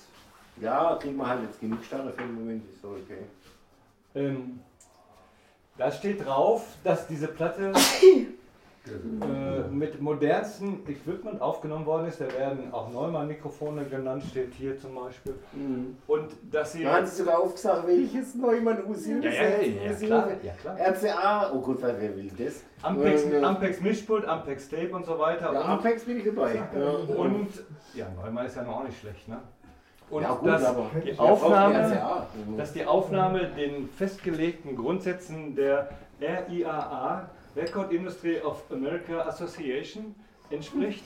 Ähm, Das sagt heute kaum noch jemand was, aber ähm, das hat was damit zu tun, wenn man Schallplatten schneidet. Dann gibt es ja immer Probleme mit den äußeren Frequenzbereichen, also die tiefen Frequenzen, die oberen Frequenzen. Die kann man nicht so in eine Platte hineinschneiden, wie sie dann tatsächlich auch sind, sondern die muss man verändern, und bei, also absenken und die werden dann wieder angehoben bei der Wiedergabe. Also da, wo dieser Phono-Eingang am Verstärker ist, wird das dann immer ausgeglichen. MM Das war oder am. MC? Bitte? MM oder MC? Und das ist am Anfang völliger Freestyle gewesen. Und irgendwann, als man merkte, Schallplatten scheinen sich durchzusetzen, könnten interessant, zu werden, interessant werden auf der Welt, hat man sich in Amerika verständigt auf den Frequenzbereich, mit dem abgesenkt und wieder angehoben wird.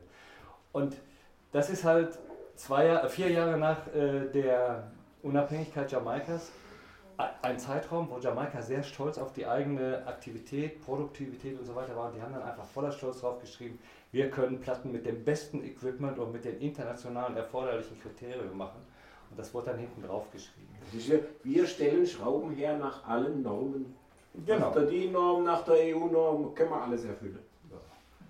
Gehen wir nochmal zurück zu diesem Louis Owens. Der hat in seiner Wohnung jede Menge so Pokale. Appleton hier. Ah, ist immer was für der Papa. Ja, ja, ja. Äh, Vintage Collector Spin-Off. Das ist so eine Art von, von Schallplatten-Clash. Aber jetzt nicht so, so ein Soundsystem gegen ein anderes, sondern da sind Sammler die dann bei einem Event, was entweder Appleton oder Ray Nephew gesponsert haben, äh, aufgelegt haben. Und da ging es dann darum, die beste Platte, die beste Qualität, nein, die rareste Platte in bester Qualität und in ordentlicher Präsentation zu machen. Und davon hatte er in seiner Hütte sehr, sehr viele von diesen Pokalen stehen. Und er hat gesagt, aber Helmut, eins kannst du sicher sein, Bob Marley konntest du da nicht spielen. So, Kann man sicher ja, sein. da kannst du sicher Da sein. muss schon mit was, mit was kommen, was, wo viele Ohren aufhorchen und sich erstmal fragen, was ist das? Ja. Und es dann irgendwann erkennen. Und um nochmal äh, zu bestätigen, dass das Ganze tatsächlich so ein Uptown-Ding ist, die äh, Vinyl Record Collectors Association, der hervorsteht, und die haben sogar ein eigenes Magazin in einer Auflage von 700 Stück, die machen so ein Jahresmeeting. Und in dem Jahr, wo ich da war, da war das Jahresmeeting in Kingston, also auch in Philadelphia, je nachdem, wo die Leute so sitzen. Und da kostet die Tageskarte 130 US-Dollar. Das ist für unsere Verhältnisse für eine Messe oder für so ein Event eigentlich okay, schon nicht wenig, aber okay. Aber in Jamaika geht es gar nicht. Mhm. Ja, geht es gar nicht. So, und Louis ist dann mit mir in die Burlington Avenue gegangen, in die Burlington Lounge. Das ist übrigens die Einladung dazu. Äh, Ich kenne mich in der Reihenfolge meines eigenen Vortrags nicht aus. Das ist die Einladung zu dem Memorial Weekend. Er ist mit mir in die Burlington Lounge gegangen, wo es auch noch um Schallplatten geht. Das ist eine Rumba in der Nähe von Halfway Tree. Und da trifft man sich und es werden Platten aufgelegt von Leuten, die alle mindestens in dem Alter sind und die eigentlich auch nichts weiter verbindet, außer der Tatsache, dass sie gerne Schallplatten hören wollen. Und dann dazu Domino spielen, wie man das in Jamaika ja gerne macht, und rumtrinkt. Und mal ist die Hütte brechend voll und mal ist die Hütte mager besucht und leider an dem Tag, wo ich mit dem Fotografen da war, ich bin da sehr oft gewesen und die Hütte war immer voller aus an dem Tag, wo ich mit Fotografen da war. äh, deshalb gibt es nicht so den großen Blick in, äh, in den Raum hinein. Aber was sie machen ist, es wird gestreamt. Und wäre Ach. das jetzt nicht, dann wäre das alles so wie früher. Aber die machen da jeden Freitag Bäckerjagd, äh, spielen Platten und stellen das ins Netz. Echt, das kann man sich anhören. Das kann man nicht anhören. Da kannst du auch gucken. Baccarat. Ja. Mit 2a, ne? Ja, mit 2a war das, glaube ich. Ja. Das muss ich mir anhören. Da sind bestimmt richtig geile Perle drin. Also die Platten, die sie gespielt haben, waren relativ unspektakulär, muss man Ja. sagen. Das war eher so Frankie Paul und solche Sachen. Also da war ich jetzt mehr von der Atmosphäre angetan, weil es einfach wunderbar. 100 Meter weiter ist Torndorf Headquarter. Äh, und dann waren die da und dann hast du da lecker rumgetrunken und hast den Leuten beim Domino-Spielen zugeguckt. Waren auch nicht nur Männer. Das ist schon so ein, diese Rumbas sind doch eher so ein, so ein Männerding. Früher ist da die Musik gefeiert worden, an der Jukebox. Aber seit es halt die Hauspartys gibt, ist das vorbei. Und die versuchen das irgendwie, ja, da ist die Zeit stehen geblieben. Und davon gibt es aber eine ganze Reihe. Das ist nämlich dann Downtown in einer Bar, wo es dann abends so aussieht. Und da steht, das ist die Woodbury Bar. Und da steht Dexter Gordon, 79 Jahre alt.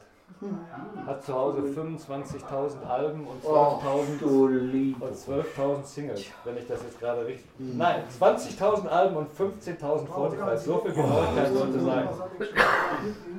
Der hat früher ein Der eigenes, macht Sound, der Reihe nach der hat früher ein eigenes Soundsystem gehabt. Und hat mir erzählt, dass seine ersten Platten, die, die er sich gekauft hat, zwei Schilling gekostet haben. Also als die Währung auch noch Englisch war. Schilling. Schilling, ja, ja, als die Währung noch Englisch war. Ja. Mit 79 und bei der Menge von Platten musst du schon verdammt früh angefangen haben. Und der hat mir auch erzählt, dass er Platten hat, äh, von denen es vielleicht 20 gab. Die gibt es aber heute nicht mehr, die 20, weil man ja Platten auch einfach verliert, weil sie so Also weiter. der ist eigentlich Millionär.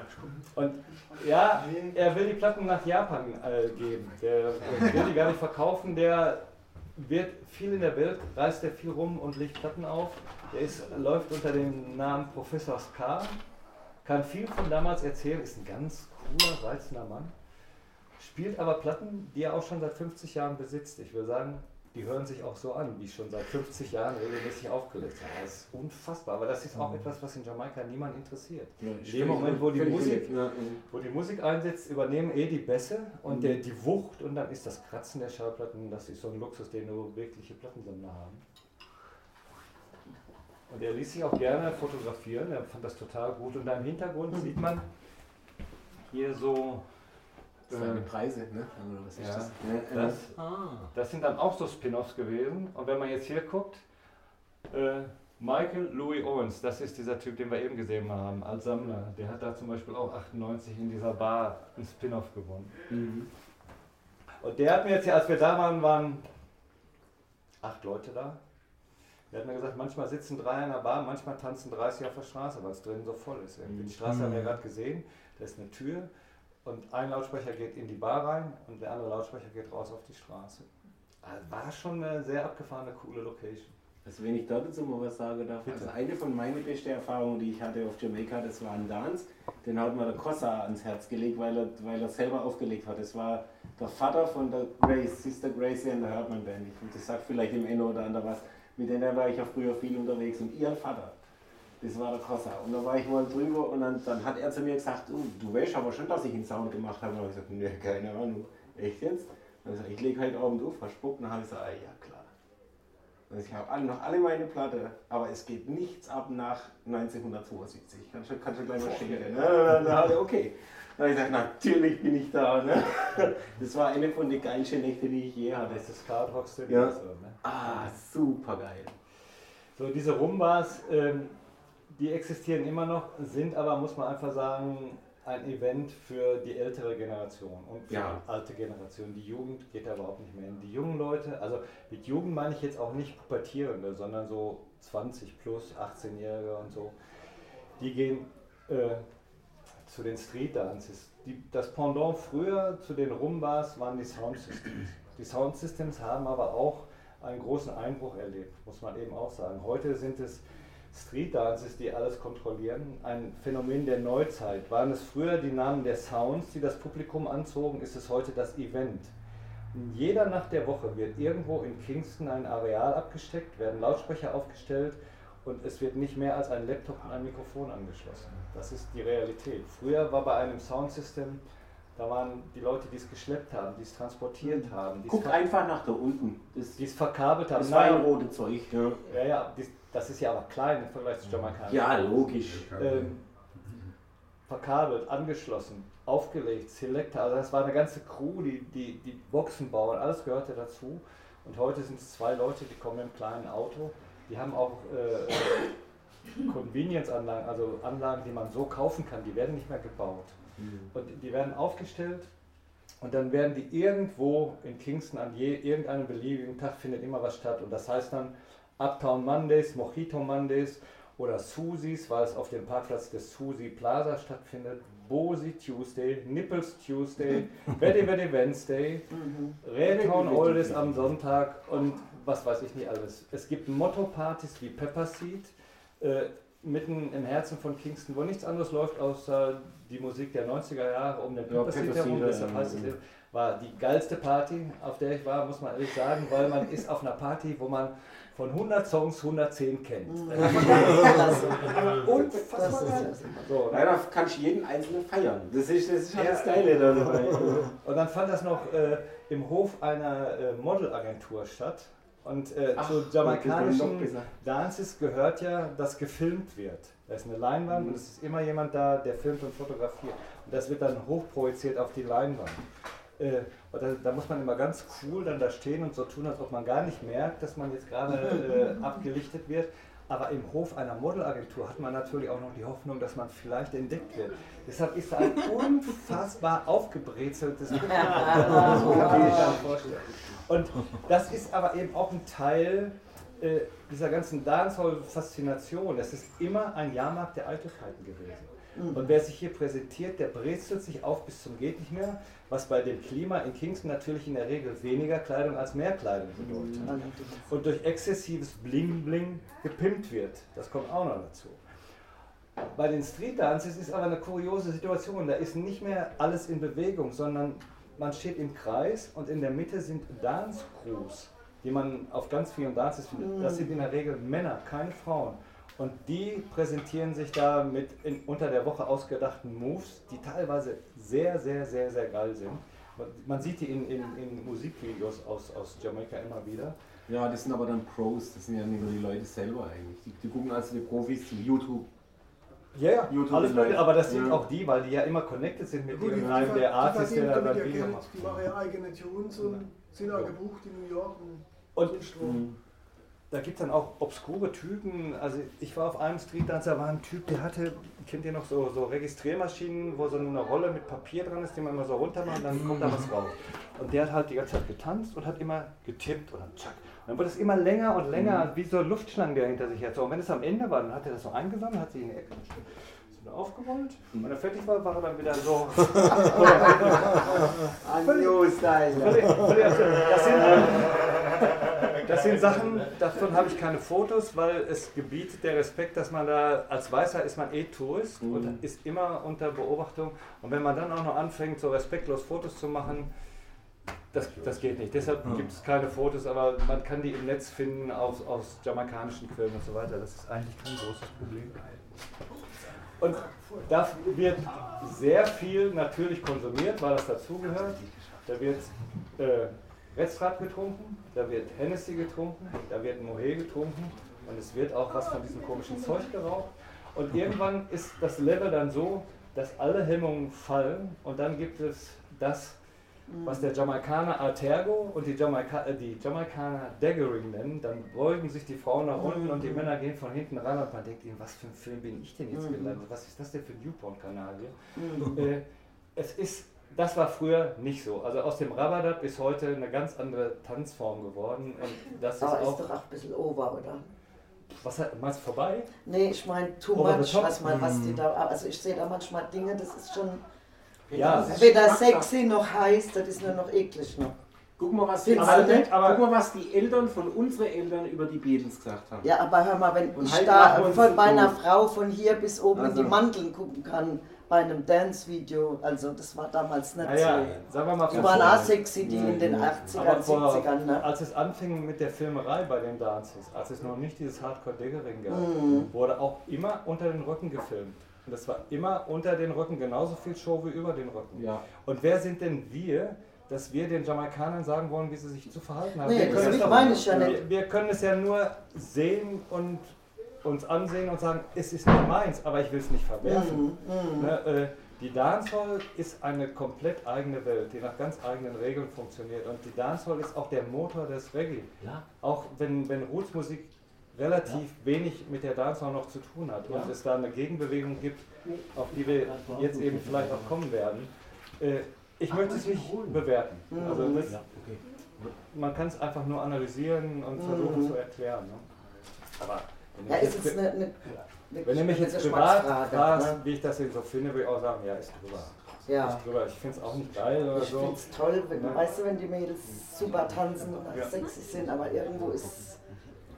Ja. So und ähm, was sich eben auch geändert hat zu den Soundsystems, es gibt heute ganz rigide Regeln.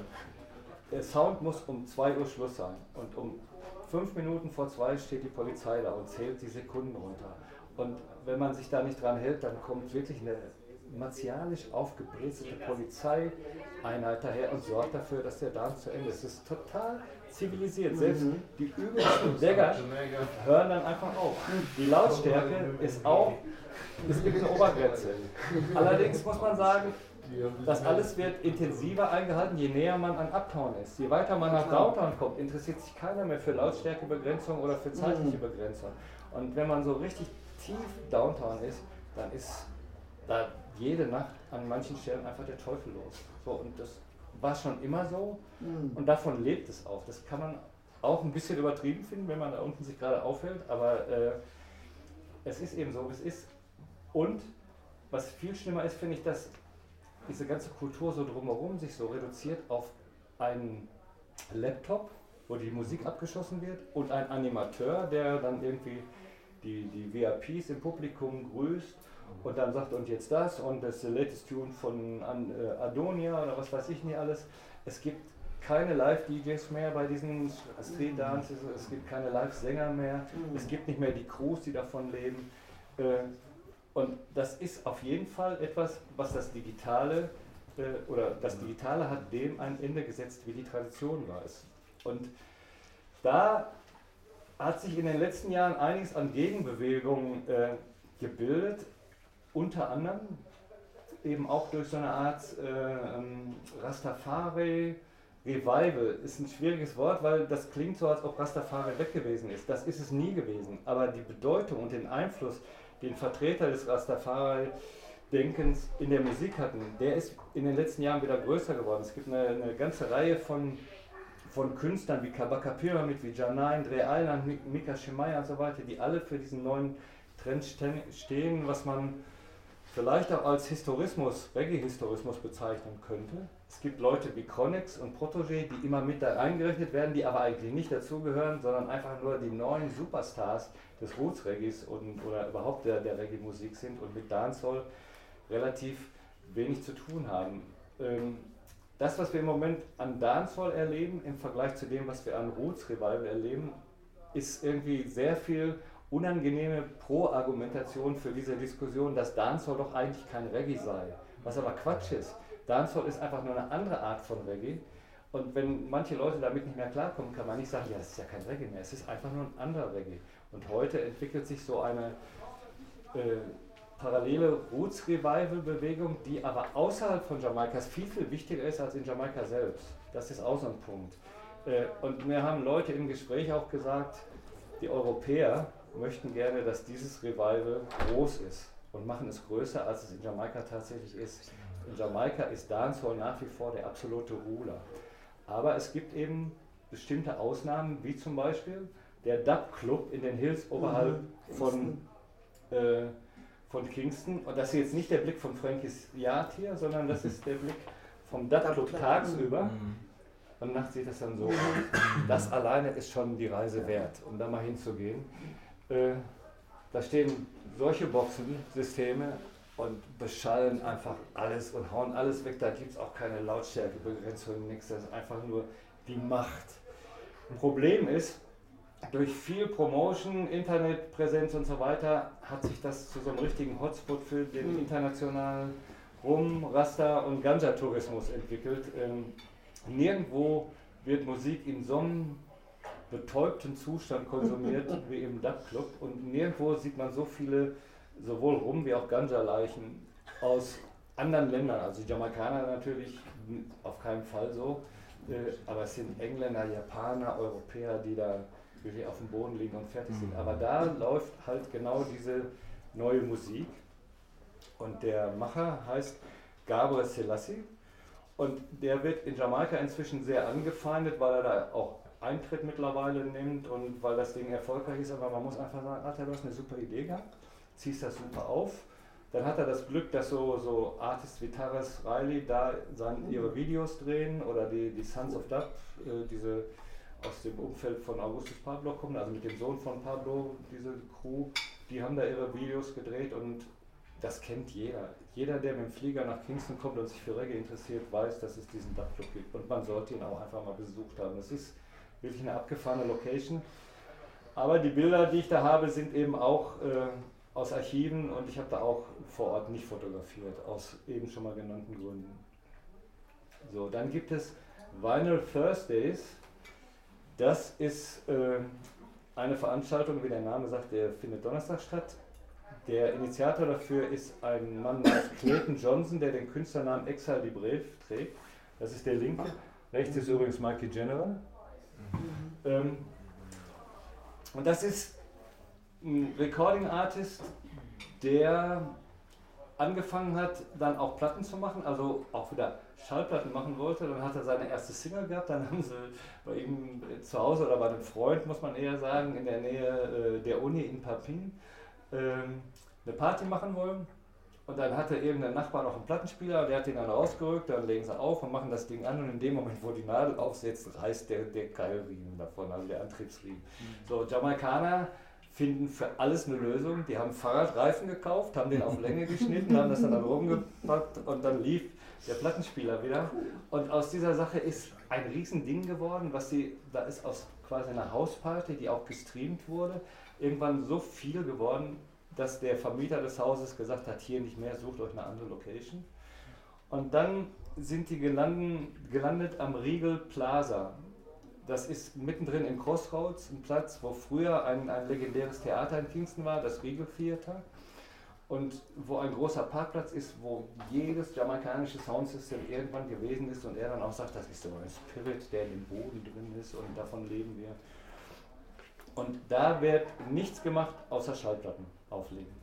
Und zwar richtig oldschool, da werden auch alte Platten aufgelegt und wenn die Platte zu Ende ist, wird sie umgedreht und dann wird dazu getoastet oder gesungen oder was auch immer so möglich ist. Also man, manchmal ist es ja eben auch nur so, manchmal sind es Tunes, also gedjed sozusagen, oder es wird getoastet, das heißt, wird irgendwie was erzählt dazu.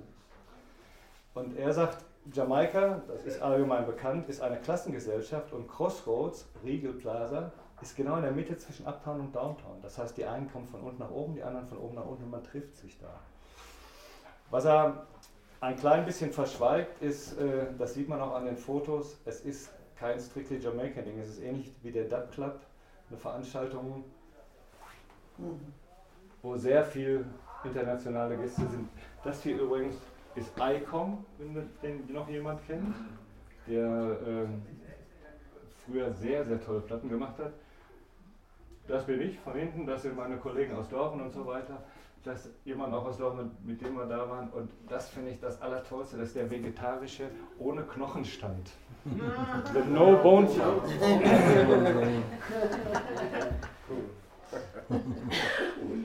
Und die versuchen einfach so diese Natural Mystic des schwarzen Vinyls wieder aufleben zu lassen. Irgendwie so, die Welt ist eine Scheibe und wir zeigen euch warum. Und das wird da so gefeiert. Und da trifft sich einfach alles. Aber es trifft sich eben auch so der internationale Roots, äh, wie soll man sagen, die Roots-Reisende, die, die, aus, die gerne nach Jamaika kommen und froh sind, dass sie da keinen Dancehall hören müssen. Die Mhm. Leute, die dahin gehen, die gehen in der Regel nicht zu irgendeinem Street-Dance. Und-. Äh, ja, so, kannst du auch mit jedem Taxifahrer klären Ja, ja. und so weiter. Und Regal Plaza, Crossroads, der Dance auf Vinyl Thursdays. Und den Dub Club musst du besuchen, weil du ja Mhm. sagtest, es gibt nur Dancehall, es gibt andere Stellen auf jeden Nee, Fall. weiß ich schon. Ja, nee, nee. Ähm, und was man daran eben auch erlebt, ist, es gibt keinen Eintritt, da wird eine Box aufgestellt für Donation, das geht aber völlig irgendwie in die Hose. Äh, da gibt keiner was. Es sind extrem moderate Preise. Im Publikum stehen dann so Leute wie Lone Ranger, Ika Maus, Ranking Joe, Kidus Eye, Hugh Brown, die dann, wenn sie Lust haben, mal für zwei Tunes dann auch ans Mikrofon gehen. Alles für umsonst. Es ist sehr viel Smalltalk vor der Tür. Und manchmal kommen auch so Reggae-Prominenz. Also als ich da war, kam Julian Marley zum Beispiel äh, und stellte sich dann dahin. Und äh, Gabo Selassie, Rory Stonelauf, solche Leute kommen dahin und, und zeigen sich da einfach. Und es ist etwas, was auch international mit den DJs besetzt wird. Also einer der Macher, ich weiß nicht, ob der jetzt auf dem nächsten Foto schon ist, da ist so ein Blick in den Innenhof. Da hinten drin, hier sind dann die Platten. Kennt jemand den Matthias? Ich wollte gerade sagen, ist doch der Matthias. Äh, Ja, hier. ja, das ist Matthias. Ähm, das ist Little Briggy, das ist der Joan von Brigadier Jerry. Und der Cousin von Sister Nancy, falls das jemand kennt, das sind zwei Leute, die eben auch so in den 80er Jahren Roots-DJs waren. Also DJ, Dancehall-Style, aber äh, mit Roots-Inhalten. Und das ist so die Szenerie, die sich da findet. Das ist ein japanischer Selector. Das sind zwei Frauen, eine davon ist eine Amerikanerin. Draußen, die kommen gleich, müssen wir nochmal kommen. Das ist dann vor der Tür, werden auch Secondhand-Platten verkauft. Wer checkt es als erstes? Der Japaner. Und das sind diese beiden Frauen nochmal, die äh, einfach auch zeigen, dass diese neue Roots-Bewegung auch einen anderen Umgang mit Frauen hat. Weibliche Plattenaufleger sind in Jamaika genauso ungewöhnlich wie im Rest der Welt. Das ist einfach die völlige Ausnahme. Und das sind einfach so Repräsentanten dieses neuen Rastafari, Female-Bewusstseins und Auftretens. Das sind auch Frauen, die ständig eine Tüte in der Hand haben, mindestens, wenn nicht eine Steampipe. Als ich die ersten Jahre auf Jamaika war, hat man nie eine Frau irgendwo rauchen sehen. Wenn, dann haben sie ihre Tüte irgendwo in der Ecke geraucht. Heute ist es ganz offensiv und gut, dass es so ist, also bloß jetzt nicht falsch verstehen. Und die machen dann auch vor dem Job sich so eine Kanone an und rauchen die da und äh, ziehen dann da so ihr Ding. Das sind imposante Erscheinungen, muss man einfach sagen.